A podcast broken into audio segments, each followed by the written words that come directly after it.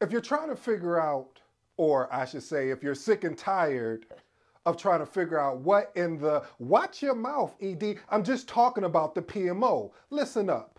I got some things here, if you don't know, I got an eight point framework where we'll go over eight points. I'm gonna even throw in a couple bonuses because I really love talking about this thing called the PMO.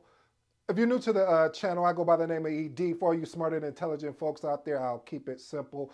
It just simply means it. Today's episode is entitled Introduction to the PMO Puzzle. What does it really mean? Again, introduction to the PMO puzzle. What does it really mean?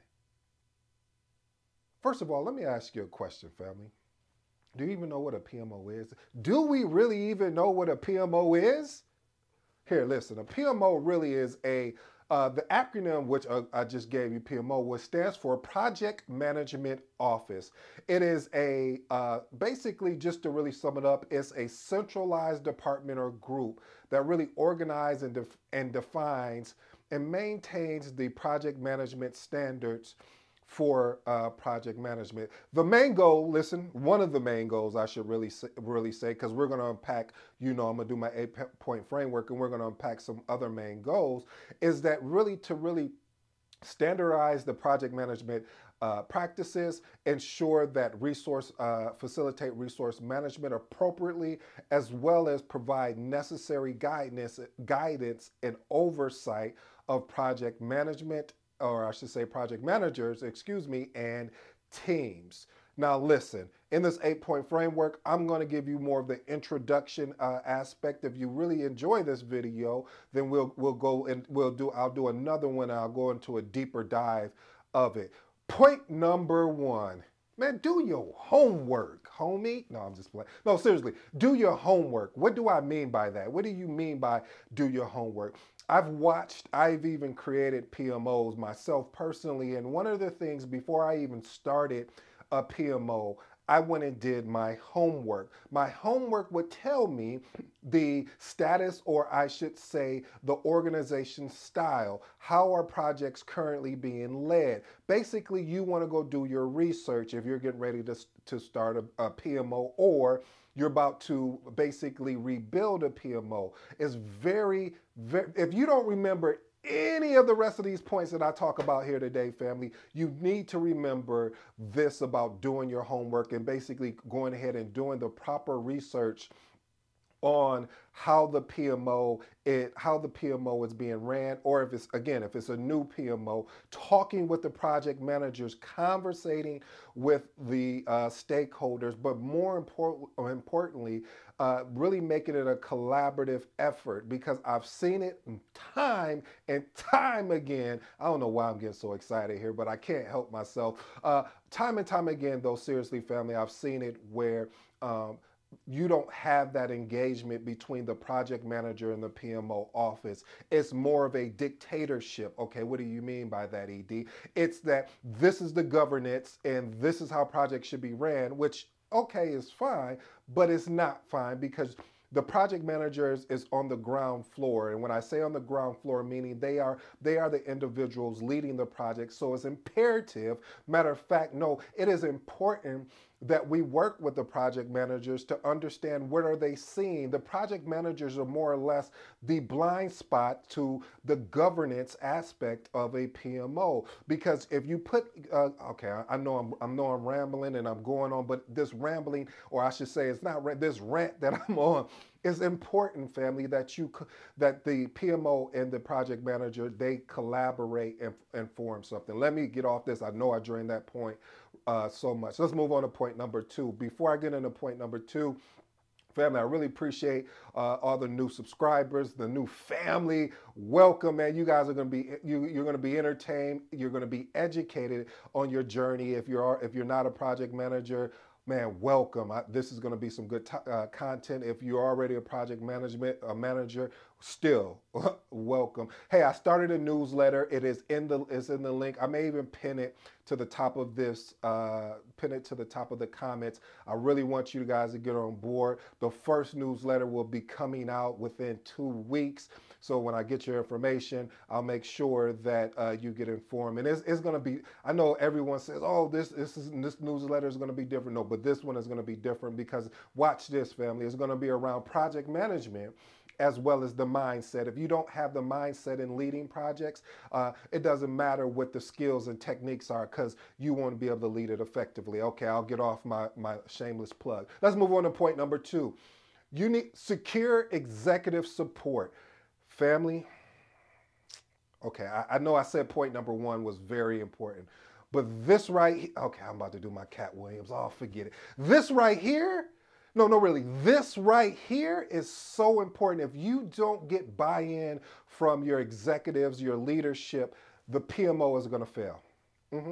I'm, I'm, just telling, I've seen it again, time and time again. Uh, the reason why it fails is because you didn't get the proper buy-in from executive leadership because you have to understand the, the leaders in, in the different departments push down the information to the rest of their leaders. So the more you can get buy-in from executive uh, leadership, the better uh, the PMO office is going to run. You want to you want to go. Here's a trick. I'm, I'm just I'm giving this away for free. I was going to put it in my the PMO book that I'm working on, but you know what? I'm giving it away for free because I value your time just like I know you value mine. So let's go. Here's a quick uh, tip or trick, I should say. Find out if you're starting a new PMO or you're, you're rebranding the PMO, find out what the business pains are. I'll give you an example. If you already have an existing PMO, what are the project delays? Why are our projects, uh, you know, running behind schedule, or why are they, why are they always coming in over? But find out the pain. When you find out the business pain, this is how you get the buy-in. A lot of people don't don't want to tell you that. All they do is just go in and, and create governance and frameworks and no, no, no get this executive buy-in and find out what the pain. Interview these executives. If you're the leader of that PMO, interview these executives and say, hey, what, what are some of the frustrations you have? Just, just like that, what are some of the frustrations you have with some of the projects that are being led?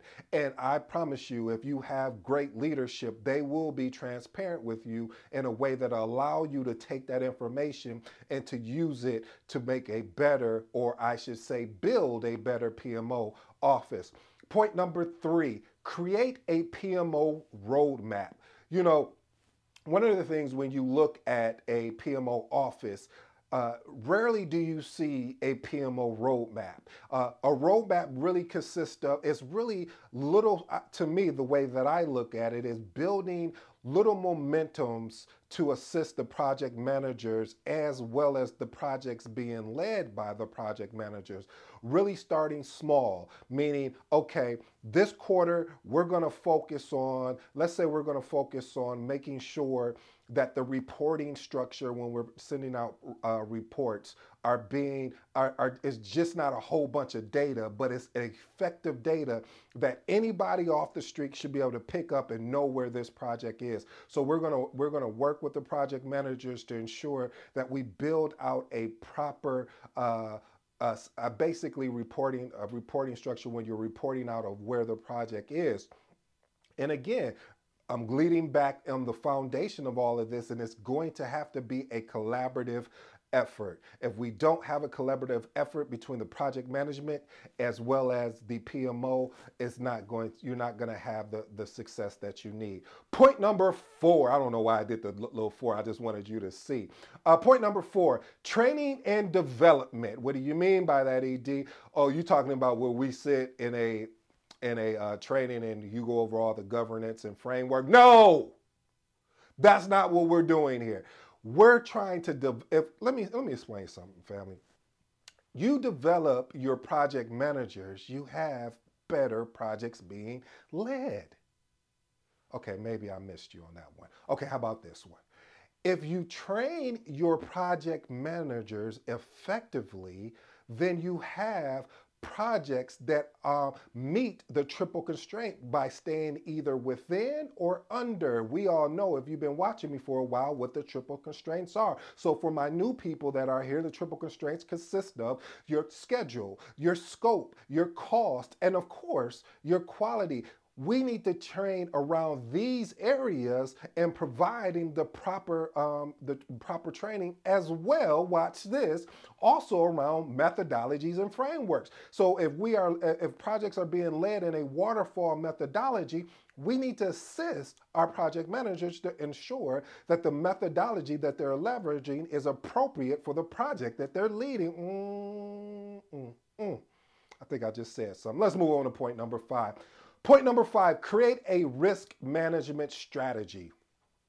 Listen, a lot of times we can get so excited about leading the project that we forget about uh, creating a risk management framework, meaning how are we going to identify these risks? How are we going to basically mitigate these risks, or I should say, uh, attack these risks before they become issues? And then on top of that, how are we going to address them when they do become um, issues? What is our approach from that? Creating a strong framework around that is really going to ensure that the, that you don't have all this type of panic if a risk is being submitted or an issue is happening because you have you have trained or you've created the proper framework and structure for project managers to have the success. And again, you always keep hearing me talking about the project managers.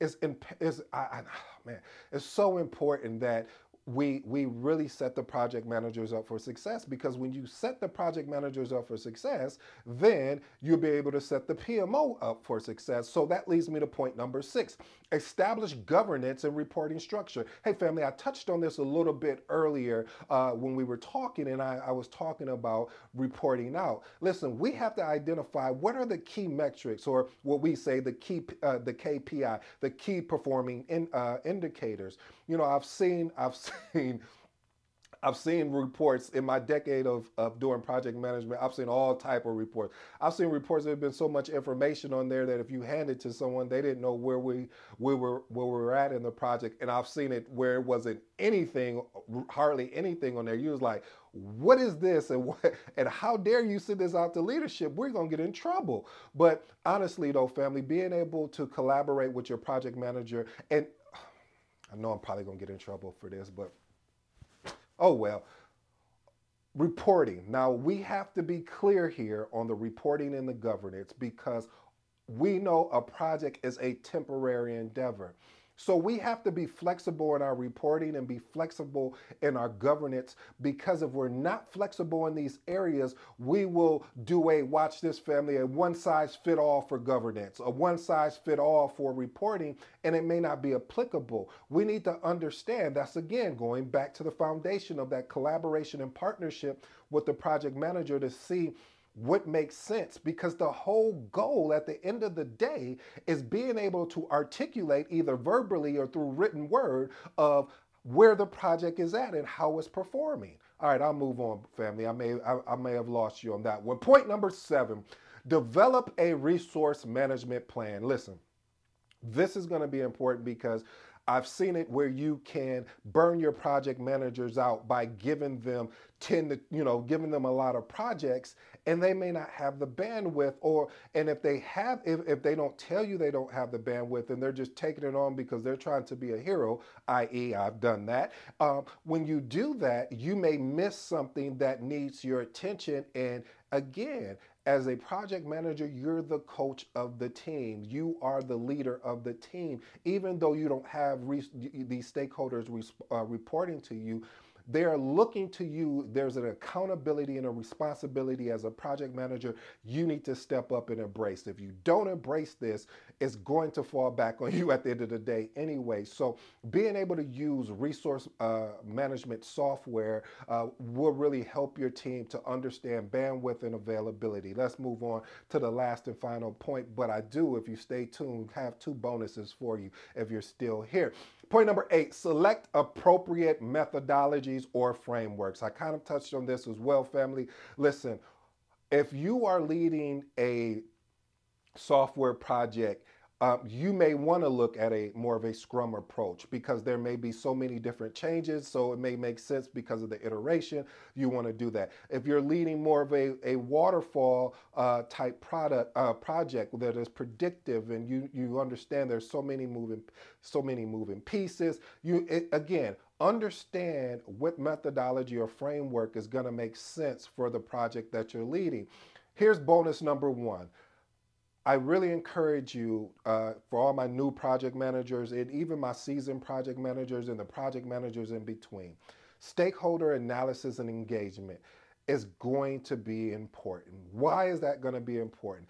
Understanding who needs to be part of this project will help you to have a better success versus where you go into silos or the teams are working in silos and there's not a more of a collaborative approach. You see me use that word a lot, collaborative. The reason why I use it because I've noticed when you don't when you're not collaborative and everyone is going off in these solo solo um, solo teams or uh, solo meetings and not including the team that could probably provide value or, uh, or, or, input, it really takes away from the momentum of the project because you're not creating a bond with your team, as well as the project is not going to have the success that it needs. And the last and final bonus ensure that from a PMO standpoint, align with organizational goals. I touched about I touched on, on this earlier about the, and this was point number two. So if you want to go back, check out point number two. Point number two was around basically getting buy uh, buy-in from your executives or, or, or leadership. So this is the same thing of being able to align with the organizational goals because it's important where if if if you don't have a goal or something that you're marching towards that's that was going to help the organization, people are not going to prioritize that particular project. They're not really going to take it seriously and when they don't, again, you're going to struggle along the way. Hey family, I would love to know what was your favorite point uh, today that I shared. Drop it in the comments. Again, man, this has been your boy ED. Until next time, you know the slogan, you know the motto. I'm out.